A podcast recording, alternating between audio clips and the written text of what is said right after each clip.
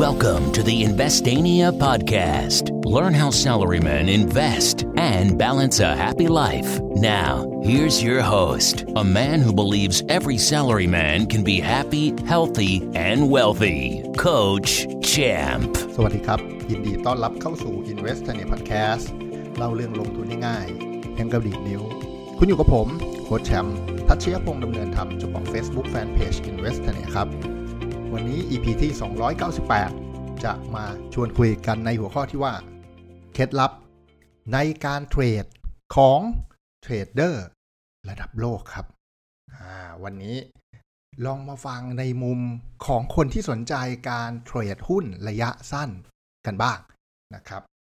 สำหรับคนที่สนใจเทรดหุ้นระยะสั้นนะต้องมองงนี้ เรามองหุ้นเป็น สิ่งของครับ เป็นสินค้าชนิดหนึ่ง เราไม่ได้สนใจเรื่องความเป็นเจ้าของ ไม่ได้อินกับกิจการแต่อย่างใดนะครับ ย้ำเรื่องนี้อีกทีหนึ่งเราจะได้เห็นภาพว่าเฮ้ยจังหวะไหนที่เราควรจะเข้าซื้อหุ้น อย่างตัวผมเองเนี่ย และในคอร์สที่สอนเนี่ยผมจะเน้นหนักสำหรับคนที่สนใจการเทรดนะครับ เน้นไปในฝั่งที่เวลาเทรดผมมักจะเชียร์ให้เทรดหุ้นตอนที่เป็นขาขึ้นมากกว่า เนื่องจากว่าขาขึ้นเนี่ยอารมณ์ คนมันคึกคักนะคนมันอยากซื้อ มันมีแต่ข่าวดี มันรู้สึกโอ้โหหุ้นตัวนั้นน่าสนใจมาก ถ้ามีรีบซื้อตอนนี้ จะขึ้นรถไม่ทันนะครับเพราะเดี๋ยวราคาหุ้นมัน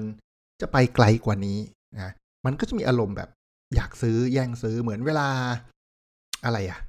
ไปซื้อรองเท้าวิ่งรุ่นลิมิเต็ดเพิ่งเปิดออกใหม่อ่าอะไรอย่างเงี้ยนึกออกมาคนก็จะแบบรีบไปต่อคิว หรือ iPhone ตัวใหม่ กำลังมาอยู่ในกระแส 5G โอ้ถ้ามาวางขายคนก็จะรีบไปซื้อซื้อแล้วก็มาขายต่อขายต่อแล้วขายต่อกันอีกทำราคา ประมาณนั้นคืออารมณ์คนเนี่ย มันมีคนจำนวนมากที่รอซื้ออยู่นะครับ แปลว่าถ้าเราซื้อไป มีโอกาสที่จะมีคนมาซื้อต่อจากเรามากกว่าอ่ายังมีมากอยู่ครับโอกาสทำกำไรก็ไม่ได้ยากหรืออพลาดท่าเสียที นะครับอาจจะต้องตัดขาดทุนตามแผนที่วางไว้ ก็ก็ยังมีคนมารับซื้อมันยังมีคนที่มีอารมณ์กำลังแบบอยากซื้ออยากซื้ออยากซื้ออยู่จำนวนมาก ในขณะที่ทางตรงข้ามครับ เวลาเรามองสินค้าเนี่ยนะครับ เราซื้อแพงไปขายแพงกว่าคือเมื่อกี้ถูกไหมคือ concept ซื้อหุ้นตอนขาขึ้น เราซื้อแพงแพงเพื่อไปขายแพงแพงกว่าเอากำไรนิดเดียว มันมีอีกวิธีหนึ่งที่จะทำกำไรได้ก็คือไปซื้อถูกครับ ซื้อตอนแบบ summer sale ฮะเหมือนไปซื้อช่วงลดราคาแล้วก็ไปขายแพงทีนี้ ที่ผมไม่ค่อยชอบซื้อตอนราคามันลง เพื่อรอให้มันเด้งสักเท่าไหร่ เพราะว่าอารมณ์คนมันสวนกันครับ ทุกที่มันติดป้ายเซลล์เหมือนกันหมดนะครับมันมีแต่ข่าวร้ายอยู่ในหุ้นตัวนี้ ใครๆก็อยากขาย เพราะฉะนั้นวันที่เราแม้ว่าเราจะซื้อถูกนะครับ เชื่อว่าราคาจุดที่ซื้อเนี่ยมันไม่แพงแล้วเนี่ย แต่จำนวนคนที่สนใจจะมารับซื้อต่อจากเราเนี่ยมันจะมีน้อยกว่า เพราะว่าอารมณ์คนอยากขายมันมีมากกว่าอยากซื้อนะครับ เพราะฉะนั้นทำกำไรได้เหมือนกัน แต่สำหรับผมเนี่ยมันใช้พลังเยอะกว่า เพราะว่าต้องทำการบ้านค่อนข้างดี เนื่องจากคนที่จะมาซื้อ อารมณ์มันมันยังไม่ได้นะครับงั้นเราเข้าใจภาพการเทรดแล้วก็ส่วนตัวผมนะในคอร์สที่สอนก็จะเป็นเทรดขาขึ้นเป็นหลัก ถ้าตลาดเป็นขาลง ผมก็จะไม่ค่อยเทรดหุ้นที่เป็นขาลง ผมจะเก็บหุ้นระยะยาวแทนก็จะเป็นอีกวิธีหนึ่ง เพราะว่าอารมณ์มันจะต่างกัน ตอนนี้เราอยากเป็นเจ้าของนะไอการเทรดเนี่ย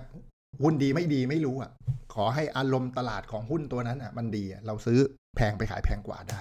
นะเหมือนอะไรนะตุ๊กตาเฟอร์บี้นะฮะระยะยาวเป็นไงไม่รู้อะ แต่ช่วงนี้มัน limited มาก ๆ เลยอะตลาดมันกำลังฝุ่นตลบนะฮะแย่งชิงรีบซื้อรีบมาขายต่อทำกำไรแล้วก็ก็ก็แยกย้ายนะไม่ไม่ได้ไม่ได้ in ว่าจะต้องถือตุ๊กตาเฟอร์บี้ไปตลอดชีวิตเราสนใจเข้ามาทำกำไร อันนี้คือ concept ที่ทำให้เราเห็นภาพ นะครับ ทีนี้พอเป็นสายเทรดเดอร์เนี่ยมันก็ต้องมีพวกกราฟเทคนิคมี indicator อะไรเข้ามาเกี่ยวข้อง เพราะว่ามันเป็นการสื่อให้เห็นถึงจิตวิทยาของการลงทุนของนักลงทุนนักเทรดหมู่มากในตลาด เพราะว่ามันเกิดการซื้อขายจริงขึ้นนะครับเทรดเดอร์ส่วนใหญ่ก็จะดูกราฟเทคนิค ดู indicator คู่ใจ เพราะ indicator เนี่ยมันมีแบบโอ้ยเป็นหลายร้อยตัวนะครับ ถ้ามันมีตัวที่เจ๋งที่สุด เรียกว่าโคตรแม่น indicator ตัวอื่นตายหาหมดแล้วครับนึกออกไหมครับ มันมีตัวโคตรแม่นอยู่ตัวหนึ่งอะ่ะแล้วเราจะไปไปเรียน indicator ตัวอื่นทำไมก็เรียนตัวนี้ตัวเดียวก็จบแล้วถูกไหมแต่ในความจริงมันไม่เป็นเช่นนั้น เพราะ indicator มันมีมากมายนะครับ บางคนใช้ indicator หนึ่งสองสามบางคนใช้หนึ่งสองนะบางคนใช้หนึ่งสองสามสี่หกเจ็ดแปดเก้านะครับ สร้างความซับซ้อนเพื่อคาดหวังว่ามันจะมีความแม่นยำสูง แต่ก็วนไปที่จุดเดิมครับ มันไม่มีอะไรแม่นร้อยเปอร์เซ็นการเทรดเนี่ยถึงจะต้องมีการหาราคาเป้าหมาย หาราคาเข้าซื้อ หาราคาถอยถ้าผิดทางนะครับแล้วก็ดูความคุ้มค่าของการทำกำไรเสมอก่อนเทรด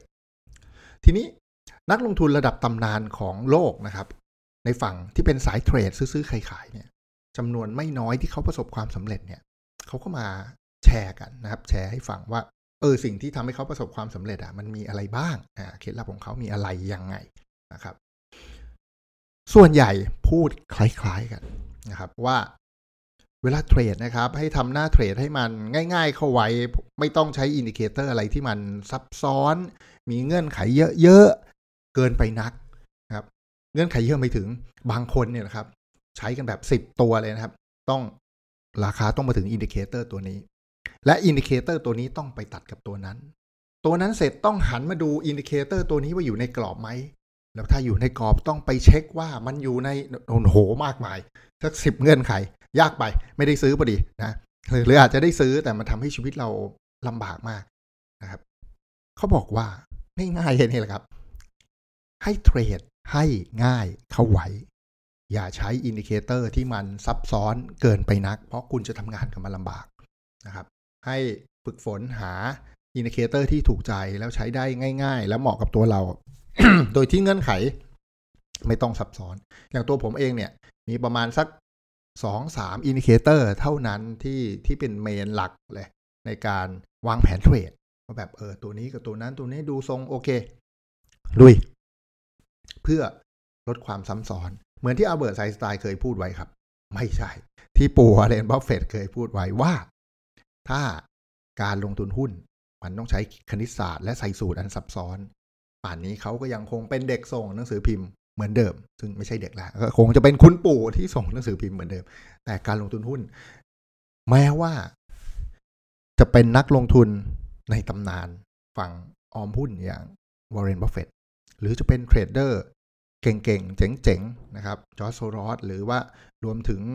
เทรดเดอร์ระดับโลกที่แบบว่า โอแข่งขันชนะนู่นนี่นั่นนะครับ ประสบความสำเร็จร่ำรวย มีเงินเป็นไม่รู้กี่ล้านต่อกี่ล้านจากการเทรด พูดไว้เหมือนกันว่า ลงทุนให้มันง่าย และเทรดให้มันง่ายครับ นี่คือเคล็ดลับของนักเทรดระดับโลกนะครับ อีกข้อหนึ่งที่เขาพูดคล้าย ๆ กันว่า มันไม่มีอะไรแม่นร้อยเปอร์เซ็นต์ครับ เพราะฉะนั้นทุกคนจะมีช่วงเวลาที่ดีและช่วงเวลาที่ไม่ดีอย่างย้อนกลับไปที่ข้อแรกครับ มันไม่มี indicator indicator ไหนที่มันแม่นตลอดนะครับ เพราะฉะนั้น มันต้องดูความคุ้มค่าอ่าถูกห้าครั้งผิดห้าครั้งยังกำไรเพียบออย่างเงี้ยเรียกว่าคุ้มนะครับทีนี้มันจะมีบางช่วงที่แบบมันผิดบ่อยๆ ผิดติดต่อกันด้วยเงื่อนไขเดิมๆ indicator เดิมๆ ของเราที่เราใช้แล้วเคยประสบความสำเร็จนี่แหละนะครับ มันเป็นช่วงช่วงไม่ดีเป็นช่วงเวลาที่ไม่ดีต้องบอกงี้นะครับเขาบอกว่าแม้ว่าจะเจอช่วงไม่ดีติดต่อกันเนี่ยก็อย่าหยุดเทรดเพราะการเทรดเนี่ยมันจะทำให้เราได้ประสบการณ์ ครับเราจะเห็นหน้าเทรดที่เออใช้ได้ใช้ไม่ได้ จะได้ปรับปรุงการเทรดของเราขึ้นนะครับ แต่ในช่วงเวลาที่ไม่ดีนะครับ ให้เทรดด้วยจำนวนเงินที่มันน้อยลงครับด้วยหลักคิดเดิม แต่ใช้เงินน้อยลง จนค่อยๆโทษครับ จนค่อยๆดีขึ้น คือแบบผมแม่งเทรดผิดติดต่อกันมาห้าหกครั้งล้วงั้นลดจำนวนเงินในการเทรดลง แล้วค่อยๆดู ค่อยๆปรับวิธีการเทรดนะครับ ว่าเฮ้ย เรามีอะไรผิดไหมอ๋อถ้าไม่มีก็ก็ลุยเหมือนเดิมนี่แหละ แต่ใช้เงินให้น้อยลง จนแบดเดย์มันผ่านไปครับ ก็จะถึงช่วงที่ดีแล้วเฮ้ยอ๋อเริ่มถูกทางแล้ว เริ่มมีกำไร แล้วก็ค่อยๆเริ่มเติมเงินกลับไปนะครับ เพราะฉะนั้น การเทรดนะครับเทรดให้ง่ายเข้าไว้นี่คือเคล็ดลับข้อแรกเคล็ดลับข้อที่สองช่วงเวลาดีและช่วงเวลาไม่ดีทุกคนเจอเหมือนกัน ช่วงเวลาไม่ดีให้เทรดด้วยจำนวนเงินที่น้อยลงจนกว่าชีวิตมันจะกลับมานะครับชั่วเจ็ดทีดีเจ็ดคนนะครับระหว่างที่เทรดน้อยลงให้หาข้อผิดพลาดของตัวเองเพิ่มเติมว่ามีอะไรอีกไหมวะที่เราหลงลืมเลือนกันไป แต่อย่าหยุดเทรดเด็ดขาดครับ หลายคนเจอช่วง bad day ครับเออเลิกเทรดแล้วเว้ยด้วยสูตรเดิมครับ indicator ตัวเดิม ช่วงกู๊ดเดย์เราไม่ได้เทรดไง กลายเป็นว่าไอ้ช่วงผิดทีไรกูเข้าทุกทีช่วงถูกไม่เคยได้เข้าเลย เพราะฉะนั้นนักลงทุนที่เป็นเทรดเดอร์ระดับโลกพูดเหมือนกันว่า อย่าหยุดเทรด ช่วงไหนไม่ดีให้เทรดน้อยหน่อยนะครับ ก็หวังว่าเรื่องราวในวันนี้จะเป็นประโยชน์กับพวกเราไม่มากก็น้อยนะครับ อย่าใช้ indicator ที่ซับซ้อนนักมันเหนื่อยนะครับ เพราะยังไงไม่มีอะไรแม่นร้อยเปอร์เซ็นต์อยู่ละนะครับ กับอย่าหยุดเทรดไม่ว่าจะ ช่วงดีหรือช่วงไม่ดี ช่วงดีก็เต็มที่จ้ะช่วงไม่ดีก็เบาๆหน่อยแต่อย่าหยุดเทรดนะครับ หวังว่าเรื่องราวในวันนี้จะถูกใจมนุษย์เงินเดือนที่เป็นสายเทรดชอบเข้าเร็วออกเร็วทำกำไรระยะสั้น แล้วก็น่าจะเป็นประโยชน์กับพวกเราให้ไปปรับปรุงวิธีการบางคนอาจจะแบบ โอ้ยไปเรียนมาซับซ้อนมากซ่อนเงื่อนเพื่อนทรยศต้องสิบเงื่อนไขถึงจะได้เทรดไม่รู้จะได้เทรดเมื่อไหร่นะยากไป หรือบางทีแบบ ลืมไงยังมีสิบเงื่อนไข ลืมเงื่อนไขที่เก้าไปอ้าว ผิดอีกอะไรอย่างนี้นะครับน่าจะเป็นประโยชน์กับเราแหละว่าทำให้มันง่าย เชื่อได้เลยว่า นักลงทุนระดับโลกเขาก็ไม่ซับซ้อนนะครับไม่งั้นซับซ้อนเขาเหนื่อยมาก อย่าลืมกด subscribe แชร์ให้เพื่อนที่ทำงานได้ฟังเรื่องราวการลงทุนดีๆ สนุกๆ ที่ผมย่อยมาให้ฟังง่ายๆ ในทุกๆวันสำหรับวันนี้ขอบคุณทุกคนที่ติดตาม Invest t a n i a Podcast ครับ แล้วพบกันใหม่ในวันพรุ่งนี้ สวัสดีครับ Thank you for listening. Don't forget to follow and chat with us on Facebook at Investania. Check the website for free stuff at investania.com. Tune in next week for another episode of the Investania Podcast.